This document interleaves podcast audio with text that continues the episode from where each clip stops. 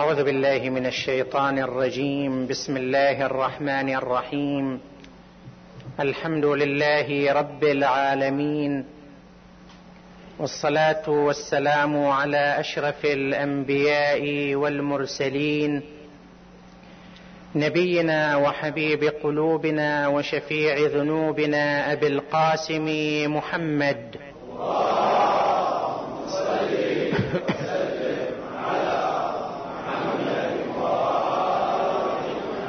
صلى الله عليه وعلى آله الطيبين الطاهرين المعصومين. صلى الله عليك يا مولانا يا أمير المؤمنين. وإمام المتقين يا علي بن أبي طالب. قال صلوات الله وسلامه عليه إياكم والتلون في دين الله. فإن جماعة فيما تكرهون من الحق خير من فرقة فيما تحبون من الباطل.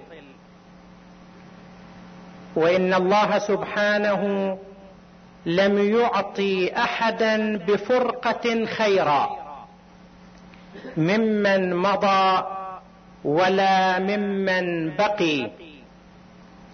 أيها الناس طوبى لمن شغله عيبه عن عيوب الناس.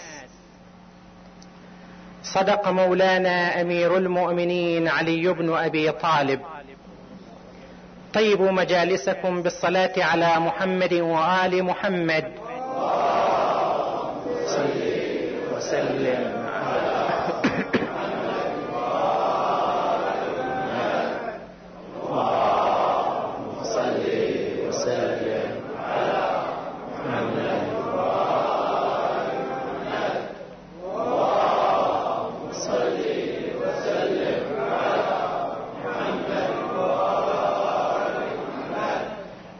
نلتقي هذه الليلة بإذن الله مع درس من دروس أمير المؤمنين علي بن أبي طالب.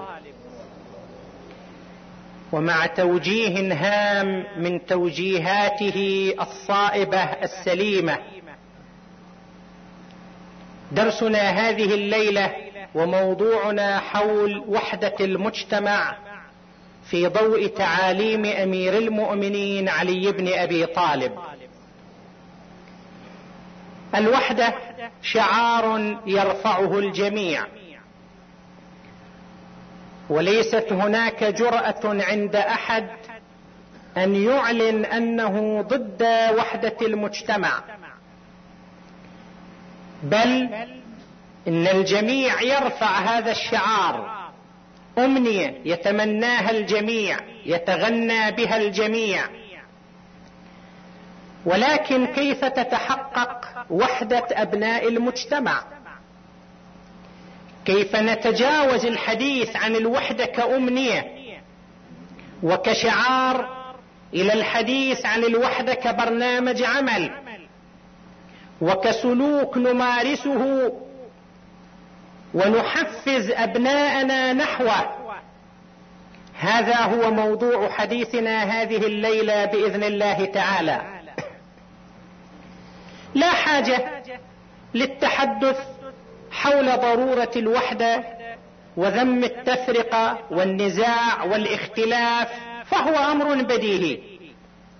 يدركه الجميع ويعرفه الجميع. فمن الناحية الشرعية هناك نصوص وحث على الوحدة وهناك ذم للتفرق وللنزاع وللتخاصم. الله سبحانه وتعالى يخاطبنا واعتصموا بحبل الله جميعا. ولا تفرقوا. ويخاطبنا وتعاونوا على البر والتقوى. ويخاطبنا أن أقيموا الدين ولا تتفرقوا فيه. فمن الناحية الشرعية الموقف واضح. عقلا كل إنسان عاقل يدرك أن الوحدة خير من النزاع والخصام والصراع والخلاف لأنه بالوحدة تجتمع قوى المجتمع تتوفر الجهود على أبناء المجتمع تتوجه الهمم لتحقيق تطلعات المجتمع وقضاء حاجات المجتمع وتلبية متطلباته بينما في حالة التفرقة والخلاف تذهب الكثير من الجهود والاهتمامات في نزاع الناس مع بعضهم البعض وفي خلافاتهم مع بعضهم البعض. فمن الناحية العقلية أيضا الأمر واضح. وذاك الزعيم العربي حينما أوصى أبناءه من بعده بأن يتحدوا وأن يتعاونوا حتى لا يستطيع العدو أن ينال منهم وجاب ذاك المثل البسيط المعروف المتداول كانوا أولاد 12 استدعى باثني عشر عصات وربطهم جميعا حزم العصي مع بعض ثم أراد أن يكسرهم جميعا على ركبته. 12 عصا محزومة مع بعض ما تنكسر بسهولة. ثم فتح الرباط بين العصي وأخذ كل عصا على حدة أثناها على ركبته فانكسرت. قال لهم انظروا إذا اجتمعتم تكونوا كالعصي المحزومة المجتمعة لا يستطيع عدو أن يكسركم. وإذا تفرقتم تصبحون كالعصي المفرقة. عقلا واضح ضرورة الوحدة وفائدة الوحدة وأن النزاع والخلاف والتخاصم مضر للمجتمع. أي مجتمع من المجتمعات؟ المجتمع المتحد يكون قويا ويصمد أمام التحديات وإن كان على الباطل. بينما المجتمع المتفرق المتمزق يصبح ضعيفا وينهزم وإن كان على الحق. وهذا ما أكده أمير المؤمنين علي بن أبي طالب سلام الله عليه.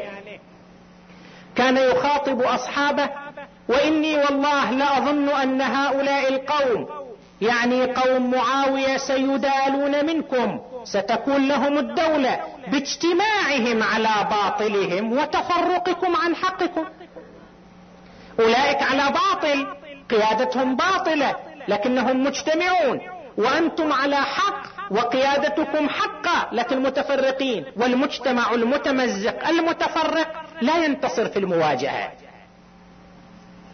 اذا فعقلا الأمر واضح وأسوأ أنواع الخلاف هو الخلاف الذي يحصل في الأجواء الدينية ومن المنطلقات الدينية وبالشعارات الدينية.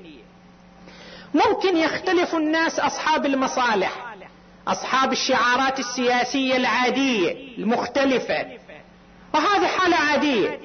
لكن الناس المتدينون اللي يرفعوا شعار الدين وراية الدين وينطلقوا من منطلقات الدين إذا صار خلاف ونزاع من منطلق ديني فهو أسوأ أنواع الخلاف. لماذا؟ لأن نفس الخلاف هذا يعتبر ضربة موجهة للقيم الدينية. الدين اللي يأمر بالوحدة ويأمر بالتعاون. الذين يرفعون شعاراته والذين يمثلونه أمام الناس هم يختلفون. هذا يسبب تشكيك في مصداقية نفس القيم الدينية. هذا من ناحية. ومن ناحية أخرى الخلافات الدينية أعمق من غيرها من الخلافات. ليش؟ لأن يصير لها تبرير ديني. إذا واحد مختلف ويا واحد خلاف اقتصادي. على مصلحة اقتصادية خلاف سياسي. على مصلحة سياسية خلاف اجتماعي. يبقى الخلاف في حدوده. بس إذا الاختلاف صار مغلف بغلاف ديني. إذا صار ضمن قضايا دينية هذا لا هذا يصير عميق. لأن الإنسان يمارس الاختلاف من منطلق مقدس يعتبره. وكأنه يمارس واجب شرعي يعني. يؤذي الطرف الآخر ويتقرب إلى الله بذلك. يعتبر هذه مسؤولية يعتبر مثل ما نسمع تكليف شرعي هذا تكليف شرعي يعتبره وبعدين الخلاف في أوساط المتدينين يوفر جو تعبئة لأنه أنا لما أريد أضمن موقفك إلى جانبي في مصلحة اقتصادية سياسية اجتماعية. أشرح لك موقفي وأحاول استميلك عاطفيا. ممكن تصير معي وممكن ما تصير. لكن إذا أنا من منطلق ديني أريد أستقطبك إلى جانبي ضد الطرف الآخر اللي هو طرف أيضا متدين مثلي. راح يصير الدين وسيلة للتعبئة. راح يصير الدين وسيلة للتحريض الداخلي. وهذا هو موضع الخطورة في الصراعات في أوساط المتدينين. ولذلك هناك ناحية في النصوص والأحاديث لعل الكثيرين لا ينتبهون إليها. في عندنا تأكيد على موضوع الخصومة في الدين. إياكم والخصومة في الدين. بدرجة خاصة يعني. الخصومة في سائر القضايا تحصل تحدث. ومنهي عنها أيضا. كل ما يقدر الإنسان ما يخاصم أفضل. لكن في عندنا نصوص تأكد على هالجانب الإمام جعفر الصادق سلام الله عليه يقول إياكم والخصومة في الدين. ليش؟ فإنها تورث النفاق. شلون يعني تورث النفاق؟ تعالوا نتأمل في هالكلمة. إذا واحد خاصم في القضايا الدينية وعاد الناس على قضايا دينية يصير منافق. كيف يعني يصير منافق؟ يضطر أن يتظاهر بالتدين ويمارس صراع تحت شعار ديني لكن في حقيقة هذا مو تدين. هذا مو تدين. فتصير حالة نفاق حالة ازدواجية في الشخصية. وهذا الشيء اللي مع الأسف نلحظه في الأوساط الدينية خاصة بعد ما صار توجه للدين والتدين في مختلف المجتمعات والشعوب بدأنا نجد الصراعات والخلافات في أوساط المتدينين أنفسهم. أحد العلماء الأعلام الماضين معروف اسم الشيخ عباس القمي رحمة الله عليه صاحب مفاتيح الجنان كتاب الدعاء المشهور. هذا تنقل عنه كلمة طريفة يقول أنا على المنبر خطب. قال أي واحد عادي من الناس يستغيبني أنا أبري ذمته. أبري ذمته خلاص مسموح. إلا المتدينين رجال الدين المشايخ والطلبة اللي يستغيبني منهم هذا ما أبري ذمته أبدا وأحاسبه أمام الله. سألوا شيخنا ليش؟ ما دام أنت بتعفي عن الناس العاديين خذ طلبة المشايخ من باب أولى أن تبر ذمتهم وتعفي عنهم. قال لا لأن الإنسان العادي يستغيبني وفي أعماق نفسه يدري هذه غيبة. وأنه يمارس عملا محرما. فهذا عافي عنه يعرف خطأ. لكن المتدين أو رجل الدين قبل ما يستغيبني يحكم علي بالفسق ويقول لا غيبة لفاسق ثم يستغيبني. يعني المتدين في صراع تبرير ديني يصير عنده. أول يحكم عليه فلان ليش تستغيب؟ دول ناس متدينين دول مو متدينين دول فساق. فيصدر عليهم حكم أنهم فساق ثم يستغيبهم. هكذا يستخدم الدين للتبرير وللتعبئة وللتحريض الداخلي بين المتدين بعضهم مع بعض. وهذه خطورة الخصومة في الدين. إياكم والخصومة في الدين. في كلمة جميلة جدا لأمير المؤمنين علي بن أبي طالب عليه السلام. يقول إياكم والخصومة. فإن من بالغ في الخصومة أثم. إذا أنت تخاصمت يا أحد وحاول تستخدم كل شطارتك ضده فإن من بالغ في الخصومة أثم ومن قصر فيها ظلم إذا ما تستعمل شطارتك بظلمك. فتشوف نفسك بين نارين. إما أن تستعمل شطارتك ضده فيصير إثم. تصير طيب لين ما تستعمل شطارتك فحينئذ ماذا؟ تظلم. إياكم والخصومة. فإن من بالغ في الخصومة أثم ومن قصر فيها ظلم. ولن يستطيع أن يتقي الله من خاصم. اللي يدخل في خصومة ويا آخرين بصعوبة يقدر يلتزم حدود التقوى. أحسن لا تدخل خصومة. ليش تدخل خصومة في الدين؟ ما دام إذا أنت دخلت في الخصومة صعب عليك إما تظلم نفسك أو تظلم الآخر. أحسن منذ البداية لا تدخل في خصومة لا تخاصم. لا تخاصم. إذا الخصومة والتخاصم والنزاع خاصة في أوساط المتدينين. طبعا كل أجواء المجتمع لازم تخلو من الخصومات والمطلوب وحدة المجتمع في كل المجالات.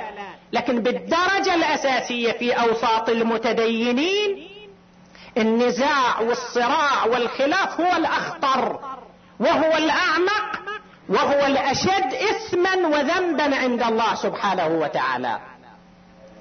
ولذلك نرى الإمام عليه السلام في كلماته التي افتتحنا بها حديثنا إياكم والتلون في الدين. إياكم والتلون في الدين.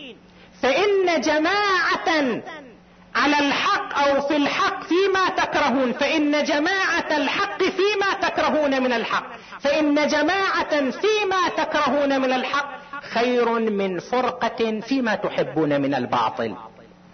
وإن الله لم يعطي أحدا خيرا بفرقة. لا تتصور أنت إذا اختلفت مع إخوانك المؤمنين راح تحصل مكاسب. وراح تتقدم وراح تسوي شيء لا ترى ما تحصل خير بالتفرقه كلام من الإمام علي عليه السلام. لم يعطي أحدا بفرقة خيرا لازم الواحد يكون واعي منتبه. اذا فالنزاع والصراع والتمزق شيء مذموم. لازم المجتمع المتدين المجتمع الواعي يبتعد عنه. الوحدة أمنية الوحدة تطلع جميل. لازم الناس يندفعوا باتجاهها ولكن كيف؟ ما هو البرنامج؟ يبدو لي هناك أمور أساسية ضمن برنامج التطلع إلى الوحدة وتحقيقها. الأمر الأول القبول بالرأي الآخر. القبول بالتعددية. المجتمع اللي يريد يتحد لازم تسوده ثقافة القبول بالرأي الآخر. لازم تصير قناعة عند أبنائه بتعددية الآراء والتوجهات. حتى يمكن تصير وحدة. أما إذا كل واحد كل واحد قال أنا رأيي هو الحق المطلق والآخرون على خطأ ولازم الآخرون يخضعون لي. لازم الآخرون يصير رأيهم مثل رأيي وإلا لا. طيب إذا أنت تقول هالشكل وتعتبر رأيك حق ولازم الآخرين يخضعوا لك الطرف الثاني هم نفس الراي عنده. هو هم يرى رايه حق ولازم الآخرين يخضعوا له فما نقدر نوصل إلى وحدة؟ لازم يصير قبول بالتعددية. لازم يصير في قبول بالرأي الآخر. وخاصة في المجال الديني. الله تعالى الله موسع علينا موسع على عباده. ما دام الباب الاجتهاد مفتوح باب الاجتهاد مفتوح. ضمن ضوابطه المحددة في الشرع وفي الدين. فالمجتهد إذا اجتهد فأصاب فله أجران. وإذا أخطأ فله أجر. اذا مثل ما أنت كجهة لكم الحق أن تجتهدوا وترون أن اجتهادكم حق. الطرف الثاني هم الحق أن يجتهد ويرى اجتهاده حق. بأي مبرر أنت تشوف اجتهادك هو اللي لازم يسيطر على المجتمع وليس الرأي الآخر. انت من حقك تبين وجهة نظرك. تحاول أن تقنع الآخرين بوجهة نظرك. تبين أدلتك. قل هاتوا برهانكم. بين أدلتك بين براهينك. إذا قدرت تقنع الآخرين برأيك أهلا وسهلا. ما قدرت تقنع الآخرين برأيك خلاص أنت تمشي على رأيك والآخرون يمشون على آرائهم. وهذا في المجال الديني التعاليم الدينية. المفاهيم الدينية الثقافة الدينية تربي الإنسان المسلم على هذا الأساس. حتى في القضية الأساسية أصل الدين أصل الدين. أنت كمسلم ملتزم بالدين الإسلامي. هل من حقك أن تفرض دينك الإسلام على كل البشرية على كل الناس بالغصب تفرضه؟ مو من حقك. أنت تشرح دينك تدعو الناس إلى الإسلام. استجابوا أهلا وسهلا الحمد لله. ما استجابوا أن تقول لكم دينكم ولي دين ومن حقك أن تفرض على الناس. فإذا أصل الدين ما لك حق تفرضه. كيف مسألة فرعية من الدين؟ ترى لنفسك الحق في أن تفرضها على الناس. قضية فرعية من الدين. أنت مقتنع فيها غيرك ما مقتنع فيها. وقضايا الدين قضايا دينية قلبية بين الإنسان وبين ربه. وإذا نريد نجيب مثل لتقريب الفكرة لو أن شخصين كانا في صحراء وحضر وقت الصلاة أحدهما اعتقد أن القبلة إلى اليمين اعتقد صار عنده قناعة القبلة الصوب الثاني اعتقد القبلة إلى الشمال صار عنده قناعة أن القبلة الصوب هذا يرى أن القبلة بجهة اليمين هذا يرى القبلة جهة الشمال شنو التكليف الشرعي هنا؟ هل يحق لأحدهما أن يفرض على الآخر إلا تصلي له الجهة اللي أنا أصلي لها يجوز؟ ما يجوز. التكليف الشرعي لكل واحد منهما أن يصلي حسب اعتقاده.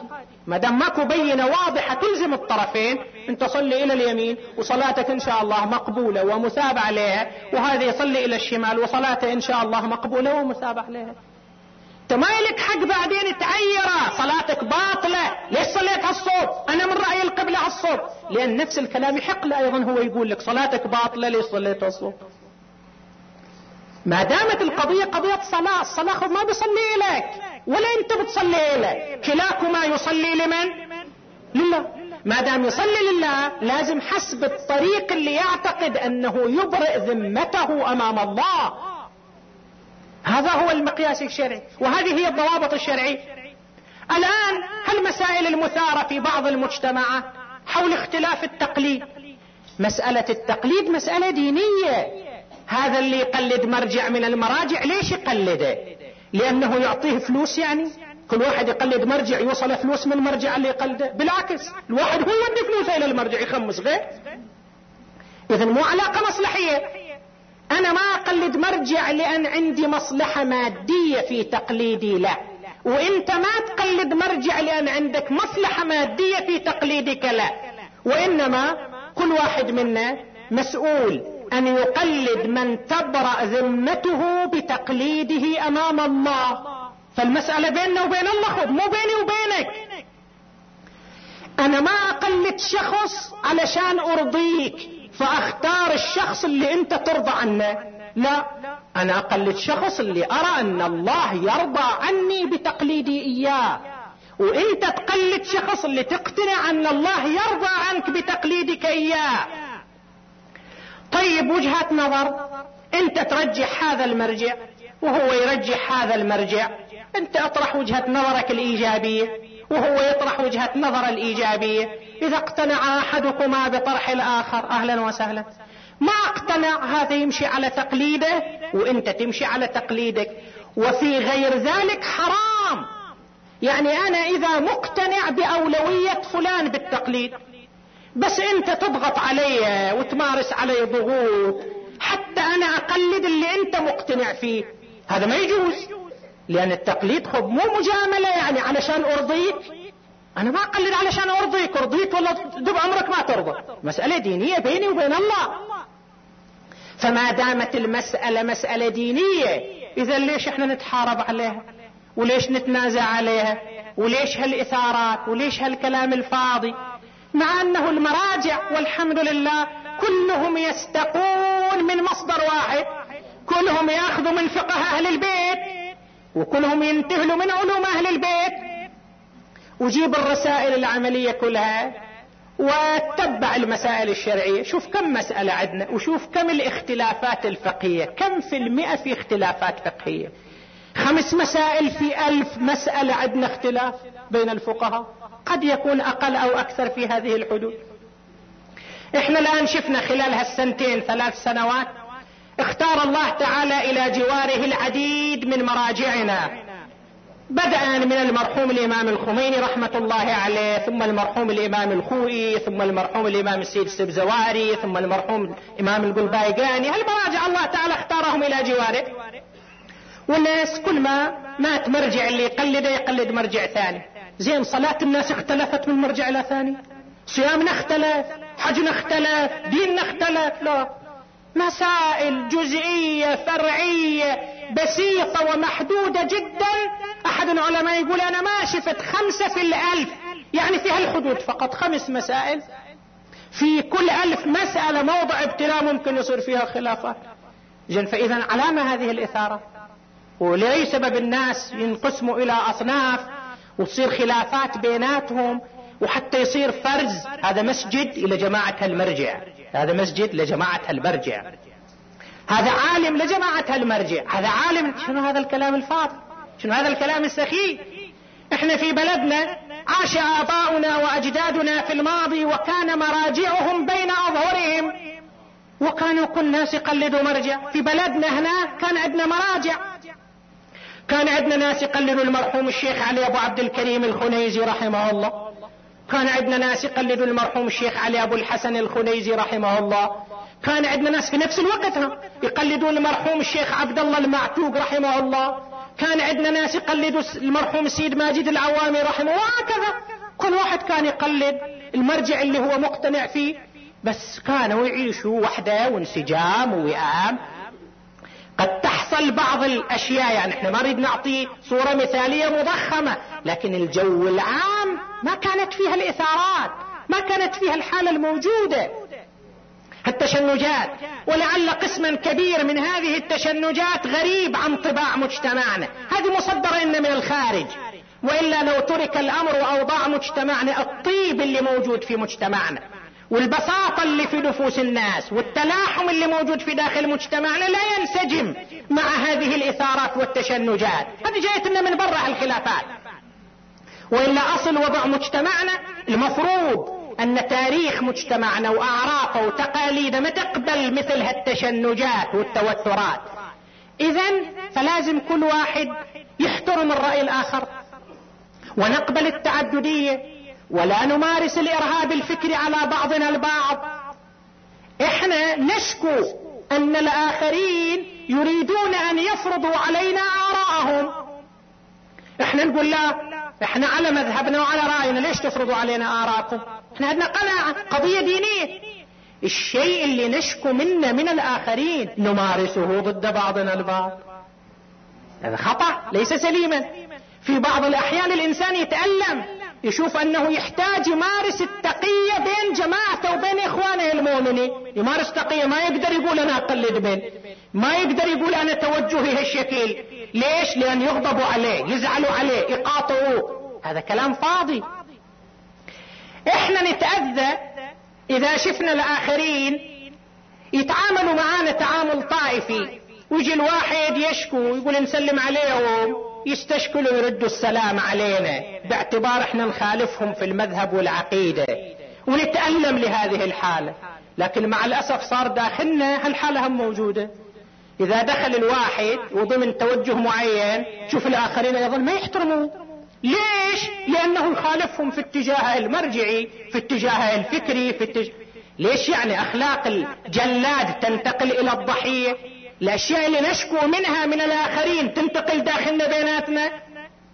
هذا خطأ. لماذا الواحد منا يلاقي الآخر بوجه مكفهر؟ لأنه يخالفه تشوفه قاعد في المجلس يمزح ويضحك ومرتاح لين دخل واحد يخالفه في التوجه. برطة تغيرت الوادة خير إن شاء الله. بايق مال أبوك مسوي لك شيء شنو هذا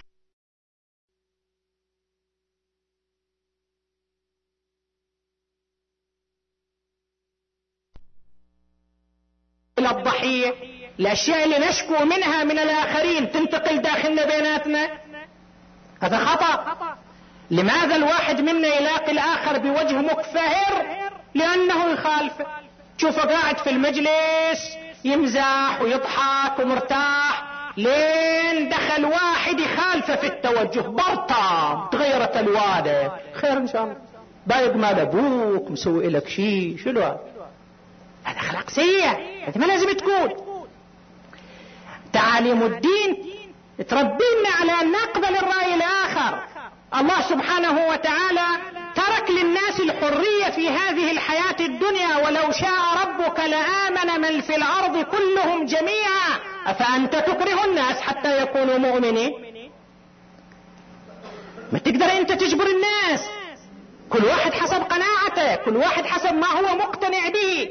وفي آية أخرى ولا يزالون مختلفين إلا من رحم ربك. ولذلك خلقهم آراء الناس تتفاوت أفكارهم تتفاوت. لكن هذا ما لازم يسبب صراع.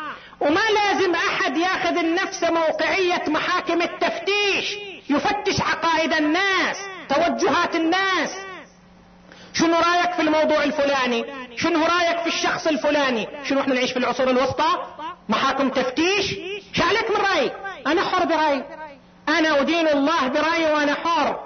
أنت تأخذ مني موقف سيء لأني ما أقبل. رأيك هذا ليس من الدين.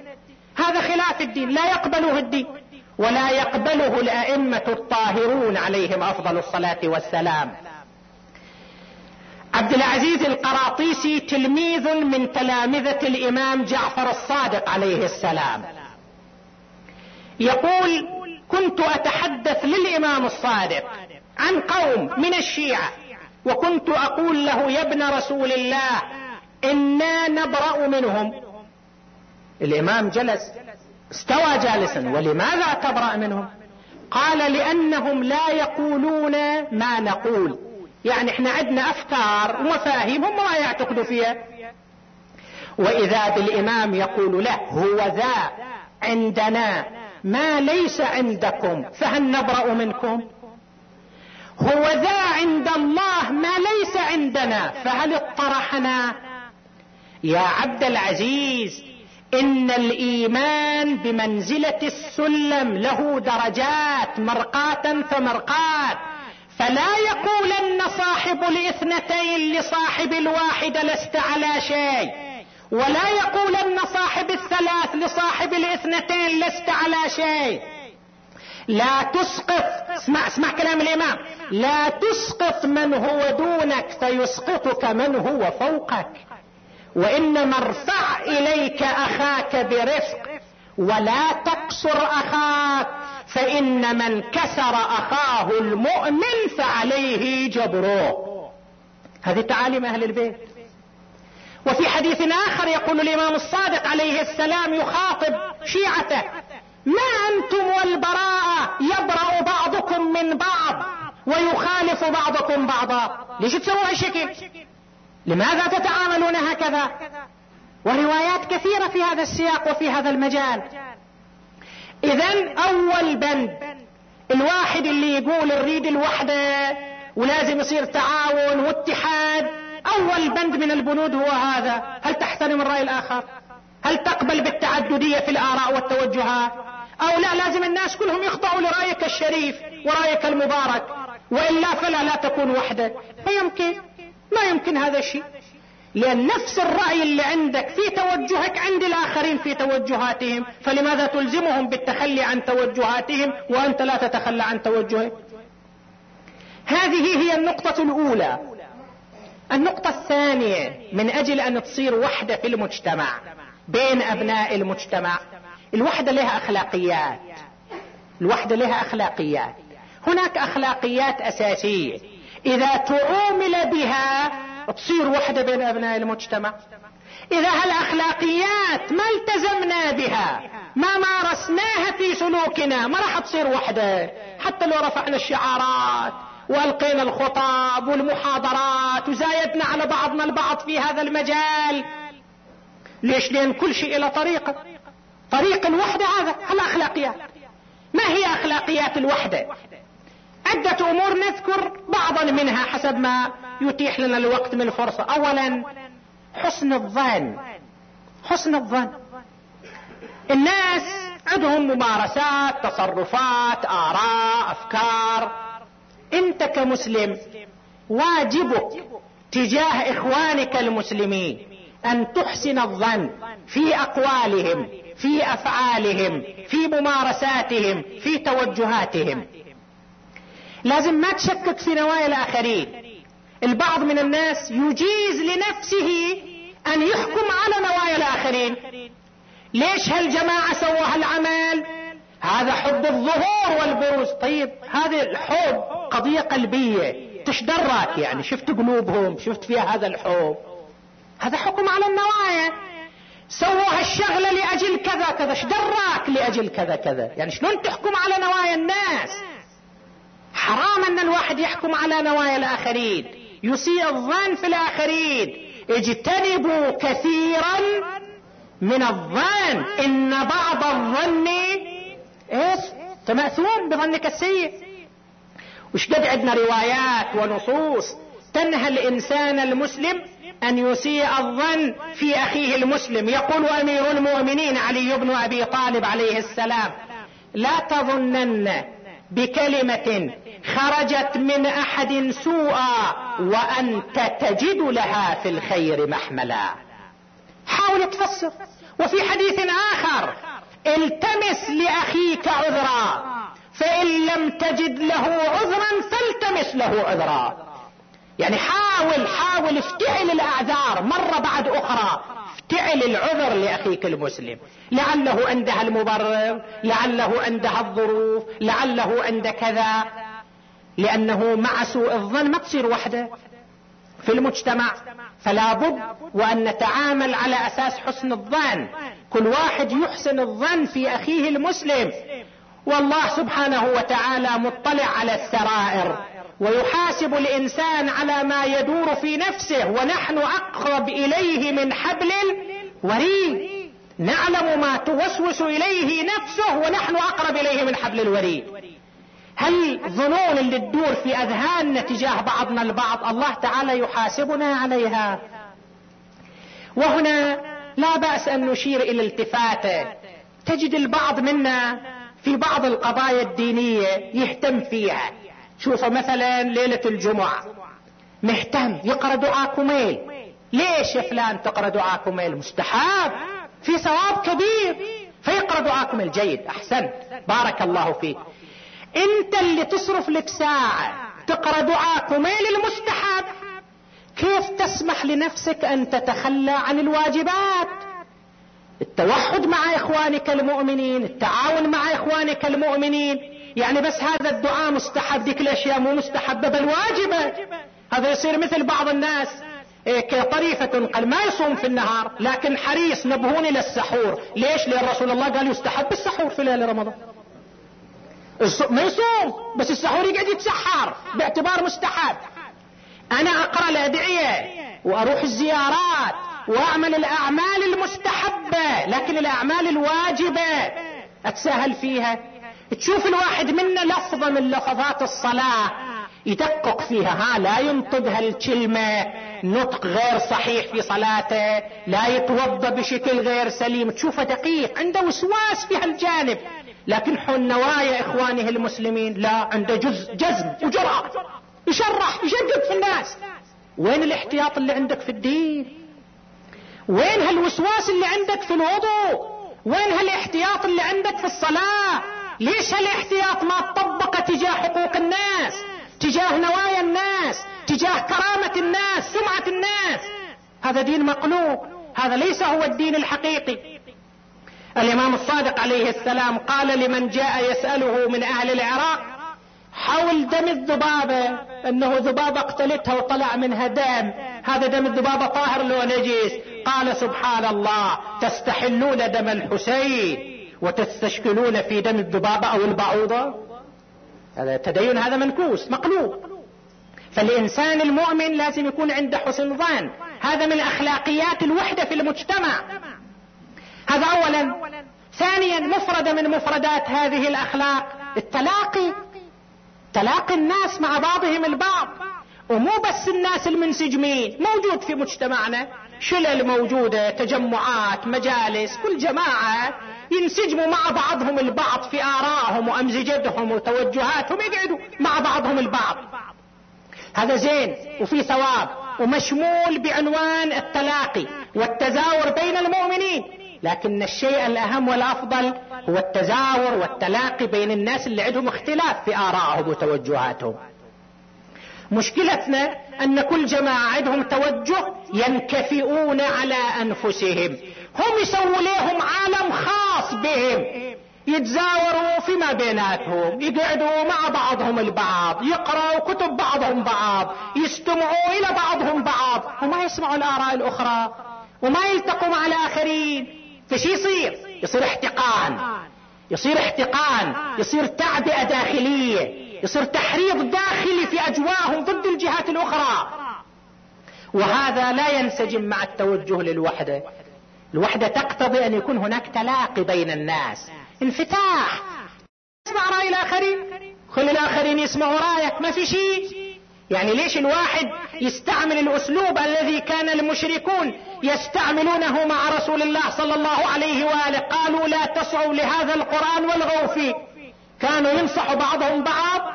أنه إذا مروا على رسول الله صلى الله عليه وآله وهو يتلو القرآن كل واحد يخلي قطن في إذنه حتى ما يسمع. هو أنت اسمع الرأي الآخر. واطرح رأيك أمام الآخرين. خلي يصير انفتاح. إذا صار في جو من الانفتاح في المجتمع تزول حالة الاحتقان تزول حالة التشنج.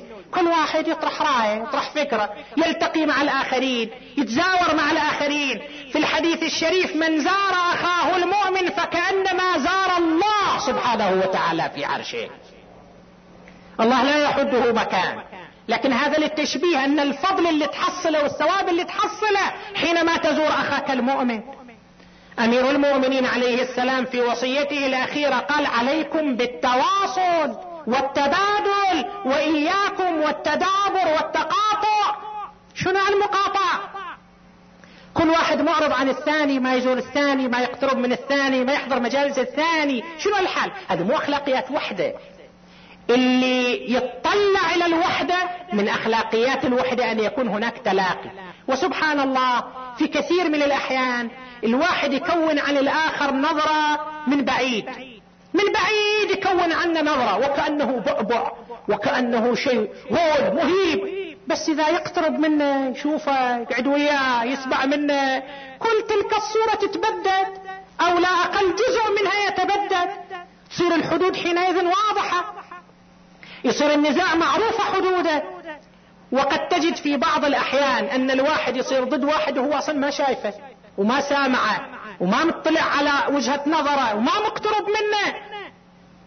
وما شايفه أصلا. شفنا تجارب كثيرة في هذا المجال. تجد الواحد يسب ويشتم ويتكلم وكذا. بعد فترة من الزمن يلتقي تو يشوف الشخص اللي فترة طويلة وهو يسبه ويشتمه ويتكلم. كيف أجست لنفسك؟ أنت تصير القاضي وأنت تصير الخاصم وأنت تصدر الحكم وأنت تنفذ الحكم؟ هل هذا من الدين؟ قال أحدهم مررت على جماعة يضربون شخصا ورأيت أحدهم أشدهم ضربا عليه. شدة يضرب. يوم خلصوا من الضرب مسكت على جنب. فكرت يعني حد من الحدود يجروا عليه. أثابكم الله. جزاك الله خير. على ما تضربون هذا الشخص؟ وش جريمته يعني؟ شنو الحد اللي تقيموا عليه؟ قال والله ما أدري. شفت الناس يضربوه حشر مع الناس عيد. الناس يضربوه أنا هم اضربوا اياه هل هذا صحيح؟ يعني انت تسمع ناس يتكلم وانت هم تتكلم؟ انت من واجبك أن تتثبت ولا تقف ما ليس لك به علم. المؤمن هكذا مطالب أن يتثبت. إن جاءكم فاسق بنبأ لازم تتبين الموضوع. فتبينوا أن تصيبوا قوما بجهالة. فاذا هذه من الأخلاقيات. من أخلاقيات الوحدة التلاقي. أن المؤمنين يتلاقوا مع بعضهم البعض. وعندنا ذم كثير للتهاجر. أن المؤمن يهجر أخاه المؤمن ما يلتقي معه. شكت من النصوص. عندنا ضد هذه الحالة. في الحديث الشريف عن الإمام الباقر عليه السلام إذا اهتجر مسلمان فوق ثلاثة فقد برئت منهما في الثالثة. إذا أكثر من ثلاثة أيام يصير بينهم مقاطعة الإمام يقول برئت منهما في الثالثة. اللي قاعد مع الإمام يقول له يا ابن رسول الله هذا للظالم فما ذنب المظلوم؟ زين هالسنين اللذان تهاجرا أحدهما ظالم والثاني مظلوم مفترض هكذا. انت شلون تبرأ منهما يا ابن رسول الله؟ هذا للظالم فما ذنب المظلوم؟ وإذا بالإمام يقول شوف التعاليم الأخلاقية ما بال المظلوم؟ لا يصير إلى الظالم ويقول له اني أنا الظالم حتى يصطلحا ليش ما هو يتنازل؟ حتى لو الحق إلك خليه يروح يقول له الحق إلك بس حتى تصير مصالحة. هذا مو ذل. بين المؤمنين هذه مو مذلة. الله تعالى يقول عن المؤمنين أذلة على المؤمنين. أعز على الكافرين. إذا عندك تعزز وعندك تنمر على الأعداء. بالعكس تشوف البعض من أمام الأعداء. لا تشوفه يتملق يتدلل بس على بعضنا البعض أسد علي وفي الحروب. نعامة هذا غلط. إذا التهاجر مذموم. التلاقي مطلوب. الرسول صلى الله عليه وآله يقول خياركم أحسنكم أخلاقا. الذين يألفون ويؤلفون. يألفون ويؤلفون. يقترب من الآخرين ويقرب الآخرين إليه. إذا هذه أخلاقيات تقود المجتمع إلى الوحدة. فبدل ما يصير حكي في المجالس وكلام نتحد تفرقة ما أدري إيش تعالوا إحنا نضغط ونطالب بتطبيق أخلاقيات التعاون أخلاقيات الوحدة لأنها هي التي تقودنا إلى الوحدة. هذا الموضوع الثاني. الموضوع الثالث في هذا المجال مشاريع عمل. كيف يتحد الناس؟ كيف يتحد أبناء المجتمع؟ على الهدرة في المجالس نقعد نهدر مع بعضنا البعض. وحدة على الهدرة ما تفيد. وحدة على القعدة إذا الناس قاعدين لأن عادة الناس اللي ما عندهم شغل هم غالبا ما يختلفون. كل واحد قاعد ما عنده شغل ما يصير اختلاف. الاتفاق والوحدة والتعاون لازم يكون على مشاريع عمل. كل فئة من أبناء المجتمع كل مجموعة كل عناصر من المجتمع يلتقوا على برنامج خدمة للمجتمع. هؤلاء يجسدون حالة من حالات الوحدة في المجتمع.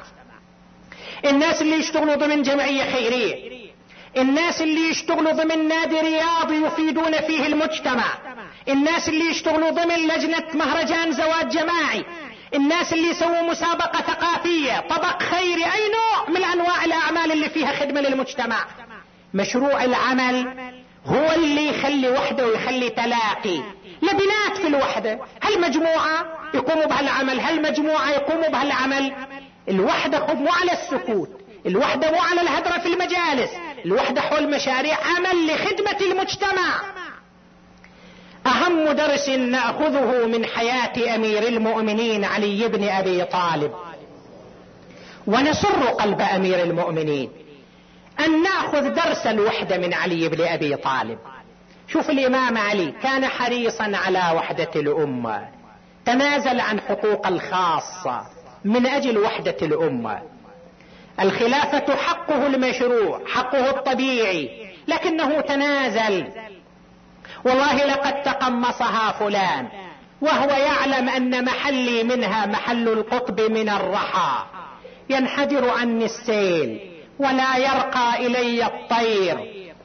فأسدلت دونها ثوبا وطويت عنها كشحا وطفقت أرتئي بين أن أصول بيد جذاء أو أصبر على طخيه عمياء يهرم فيها الكبير ويشيب فيها الصغير.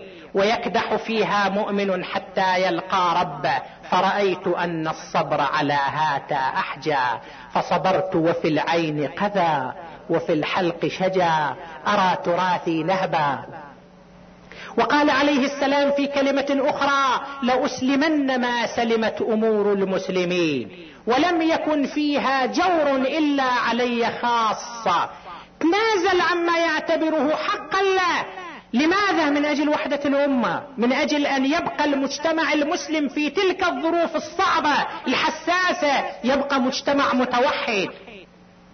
ويعبر عن آلامه في هذا المجال وعن تضحياته. يتكلم عن الشورى.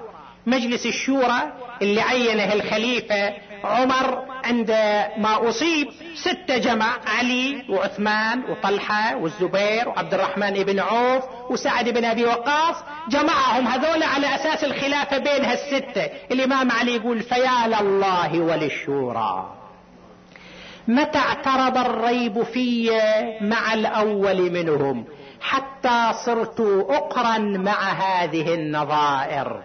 ولكني أسففت إذ أسفوا وطرت إذ طاروا. شلون حفاظ على وحدة المجتمع. معاوية بن أبي سفيان يقود جيشا جرارا لقتاله. لكن الإمام علي إلى آخر لحظة من اللحظات كان يحاول يتلافى الحرب كان يحاول يتلافى الصراع. ما راح تكون عندنا فرصة كثيرة نتحدث عن حياة الإمام علي بس لا بأس أن نتحدث عن واقعة صفين. واقعة صفين أخذت من قلب علي مأخذا كبيرا. شقد حروب دخلها الإمام علي في عهد رسول الله. لكن كان يخرج من تلك الحروب مسرورا فرحا شاكرا لله في بدر في أحد في خيبر في كل الحروب والمعارك. لكن في في معركة صفين كل لحظة من اللحظات كانت تأخذ من قلب علي بن أبي طالب. كان مضطر لهذه الحرب. قاد أمير المؤمنين جيشا قوامه تسعون ألف وقيل مائة ألف. وقاد معاوية بن أبي سفيان جيش قوامه ثمانون وقيل خمسة وثمانون ألف. ليش؟ لأن معاوية رفض أن يبايع علي. علي هو الخليفة الشرعي. بايعته جماهير الأمة. وهي البيعة الوحيدة اللي كانت في ذلك التاريخ بل في تاريخنا الإسلامي بيعة جماهيرية. الجمهور بايع الإمام علي والإمام علي ما أراد لكن الناس ضغطوا عليه فما راعني إلا انثيال الناس عليه. الناس هم تدافعوا على الإمام علي وأجبروه أن يقبل البيعة. فبيعته شرعية وكفاءته محرزة بل هو الأجدر والأحق بها من غيره. لكن معاوية رفع قميص عثمان كمبرر. صار يطالب بدم عثمان بمعاقبة قتلة عثمان وقاد ذلك الجيش الجرار. جيش أمير المؤمنين كان فيه كما تقول الروايات ما يقارب 2800 من الصحابة. 2800 صحابي كانوا مع علي بن أبي طالب. معاوية سبق إلى الفرات لأن المعركة معركة صفين قرب الرقة الرقة الآن داخل الحدود السورية على الحدود مع العراق وصفين وقعت داخل العراق على حدود سوريا الآن. سابقا ما كانت هالحدود سبق معاوية وجيشه, وجيشه إلى المشرعة إلى الفرات. استولوا على الماء. فمنع عليا منع الإمام علي وأصحابه من أن يردوا الماء. منعهم. كلمه الناس يا معاوية دول مسلمين مثلنا والماء حق للجميع فلماذا تمنعهم؟ قال يجب أن يقتلوا عطشا كما قتل عثمان عطشانا. وما سمح لاحد منهم يرد المشرع. تقول الروايات فبات علي وأصحابه يوما وليلة بلا ماء. ما عندهم ماء ثم خطب الإمام في أصحابه. قال رووا سيوفكم من الدماء ترووا من الماء. فإن الموت في حياتكم مقهورين والحياة في موتكم قاهرين. دفع أصحابه حتى يطالبوا بحقهم. بالفعل اتجهت فرقة من جيش الإمام وكشفت جيش معاوية عن المشرع عن الفرات. قال أصحاب علي للامام يا أبا الحسن نمنعهم عن الماء كما منعونا. قال لا لا أصنع كما يصنع الجاهلون. هذه أخلاق علي تختلف عن أخلاقهم. لا أفعل كما يفعل الجاهلون بل يشربون كما نشرب ويردون الماء كما نرد. خلوهم يشربون من الماء. ودارت رحى تلك المعركة العنيفة.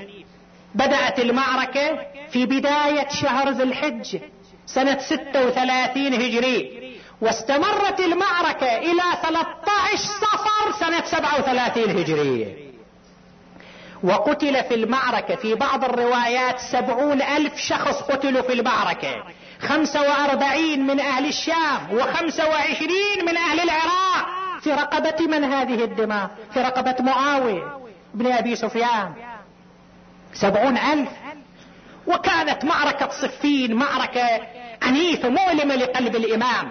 حصلت فيها تلك الليلة ليلة الهرير المشهورة والمعروفة في التاريخ لأنه كانت تسمع هرير السيوف والأسنة والرماح.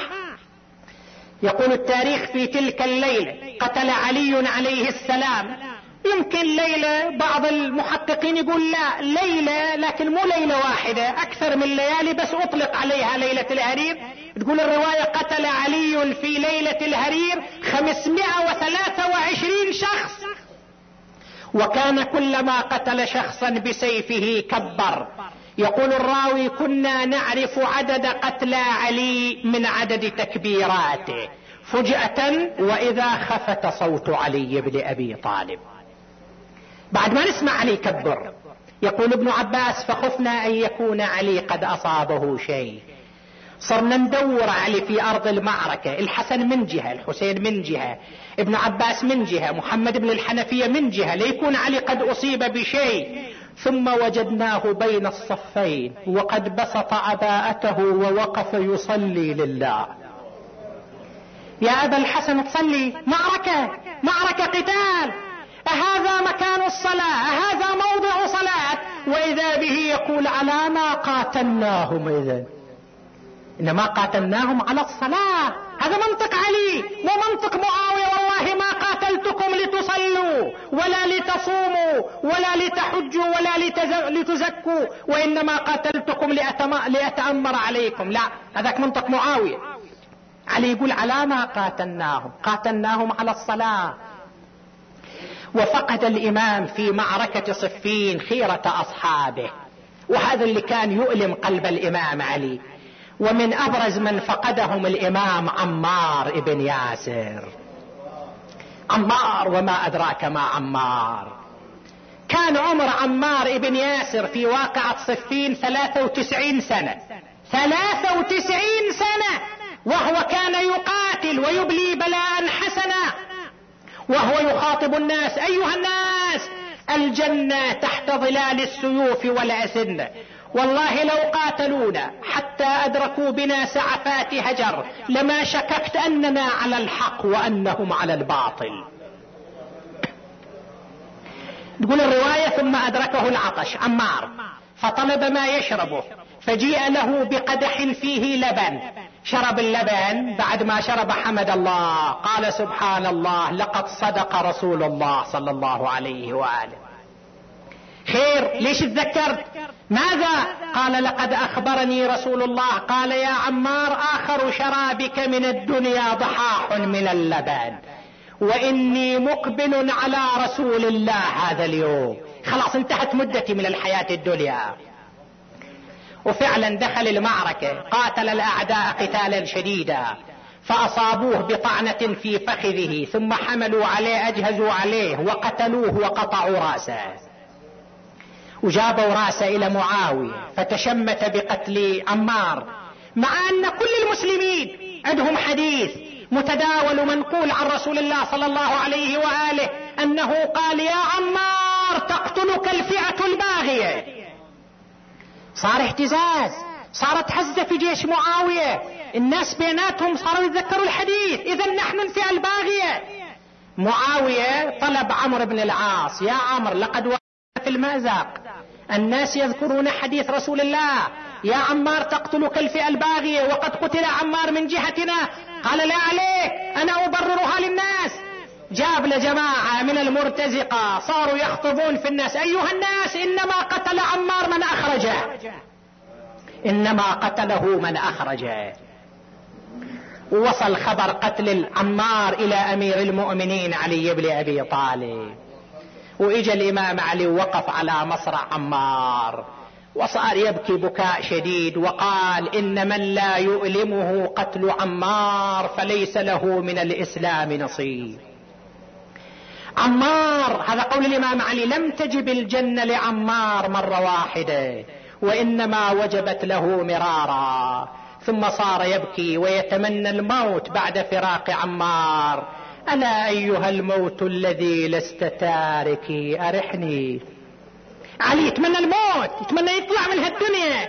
ألا أيها الموت الذي لست تاركي؟ أرحني. فقد أفنيت كل خليلي.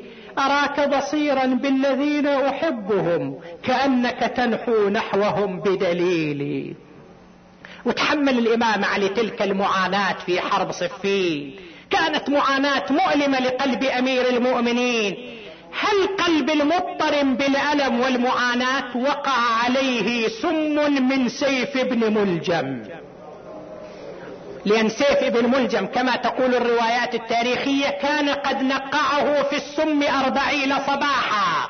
فالسيف كان مسبوب. جابوا لأمير المؤمنين طبيب أثير بن عمرو السلولي. أخذ رية من شاة ذبحت للتو أخرج منها عرق دافئ. أدخله في جرح الإمام. نفخه ثم أخرج. التفت همس في إذن الإمام. يا أمير المؤمنين اعهد عهدك فإن الضرب قد وصلت إلى الدماغ. الله أكبر. صاحب القلب الكبير. هالامام العظيم هالرجل العظيم؟ طبعا أنتم تعرفوا فضل عيادة المريض. مريض تروح تعوده في ثواب كبير. تعالوا هذه الليلة نذهب إلى عيادة أمير المؤمنين علي بن أبي طالب. إمامكم مريض الليلة. إمامكم على فراش المرض. تعالوا نذهب إلى عيادته. وعليا كيف كانت حالة الإمام علي بعد هذه الضربة؟ اسمع هذا الوصف. يقول أصبغ ابن نبات دخلت على أمير المؤمنين علي بن أبي طالب. يوصف حالة الإمام يقول رأيته مستند وهو معمم بعمامة صفراء. لا أدري أوجهه أشد صفرة أم العمامة. بعد لقطة أخرى يذكرها اصبر يقول ورأيت الإمام يرفع فخذا ويضع أخرى من حرارة السم ومن حرارة الضرب. الله. الله. شايف المريض اللي يلوج من الألم ما يقدر يستقر على على فراشه هالشكل ما كان يقدر يستقر.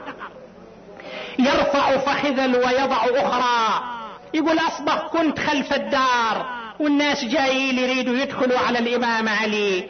وعلي داخل داره. ترتفع الصيحة داخل الدار. فنتصايح نحن خارجها وإماما كلما صاح أولاده وابتاه داخل الدار أصحاب خارج الدار صاحوا وإماما خرج الإمام الحسن يا جماعة مشكورين مأجورين ترى إمامكم وضع ثقيل خطير ما يقدر يستقبلكم.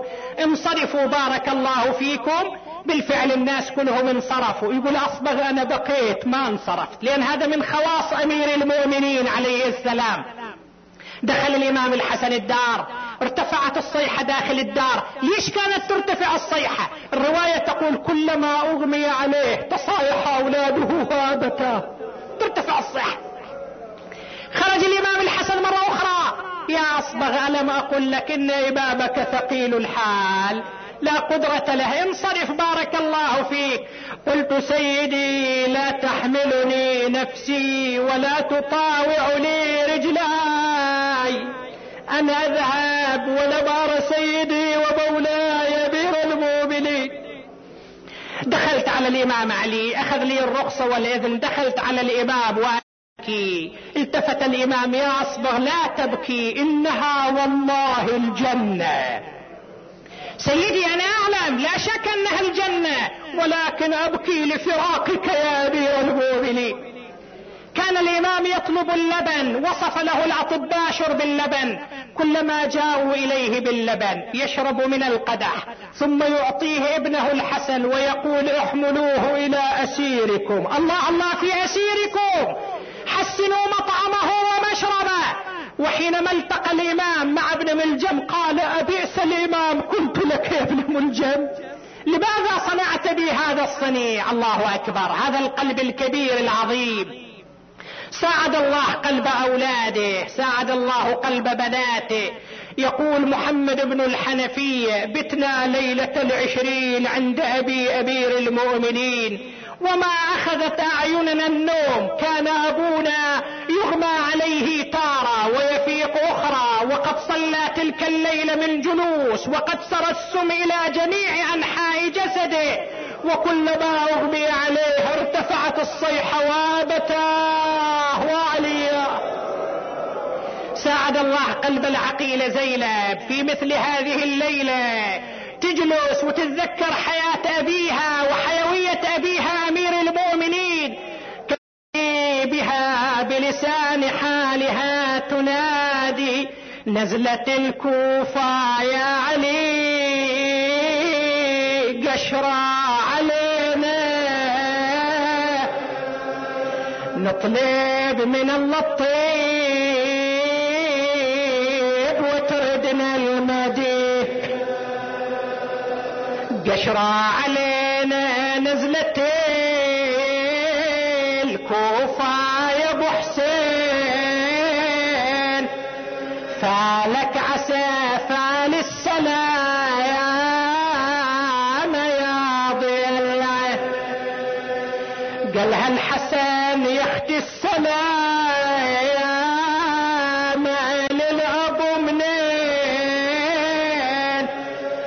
تنظرين السيف شد غرة جبي. وعليا ما ظنتي حامل حمى من طبرة يقوم. هذا الطبيب يقول سيف الرجس مسموه مقزر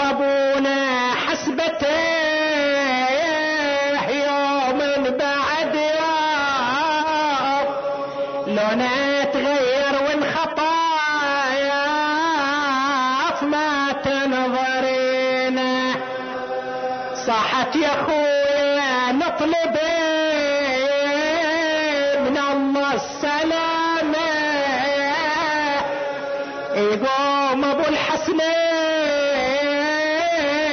ويتمم الصيام ونعيد بفرحة ولا نعيد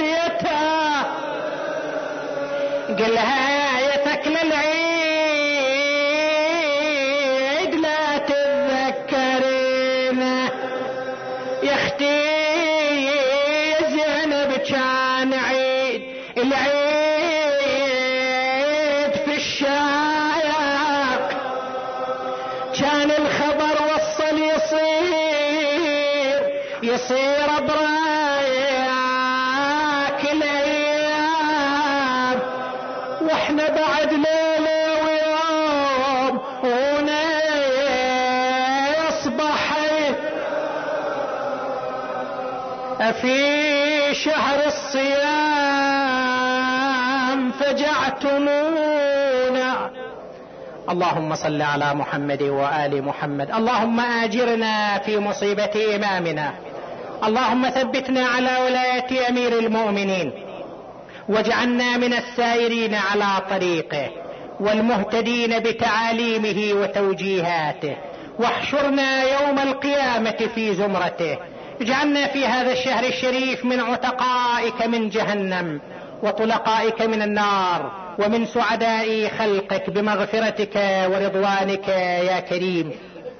وإلى أرواح أمواتنا وأموات الحاضرين والمؤمنين والمؤمنات نهدي للجميع ثواب الفاتحة مع الصلوات.